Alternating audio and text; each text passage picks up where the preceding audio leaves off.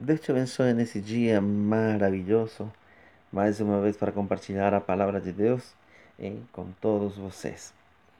Vamos ler Mateus capítulo 5, versículo 44 e 45. Diz assim: Eu, porém, vos digo: amai a vossos inimigos, bendicei os que vos maldizem, fazei bem aos que vos odeiam e orai pelos que vos maltratam e vos perseguem, para que sejais filhos de vosso Pai que está nos céus, porque faz que o sol se levante sobre maus e bons, e a chuva desça sobre justos e injustos.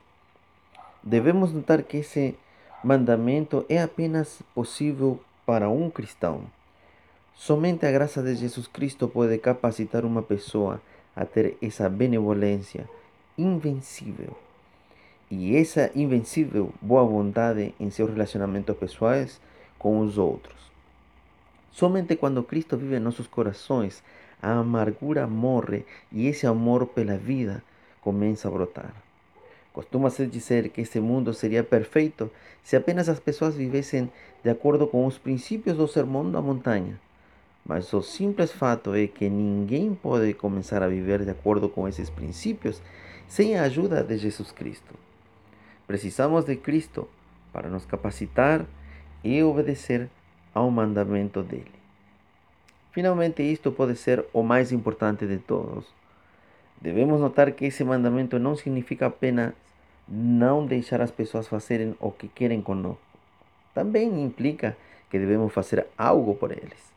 Somos ordenados a orar por eles. Ninguém pode orar por outra pessoa e continuar a odiá-la. Nós não podemos continuar a odiar alguém na presença de Deus.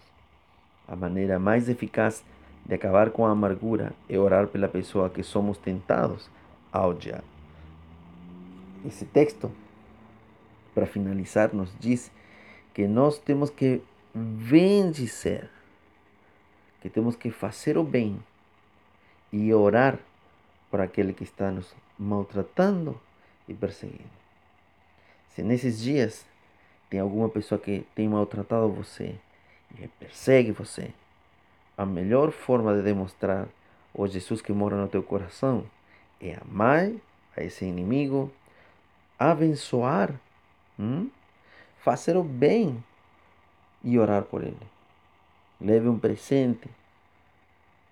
Fale coisas boas, positivas.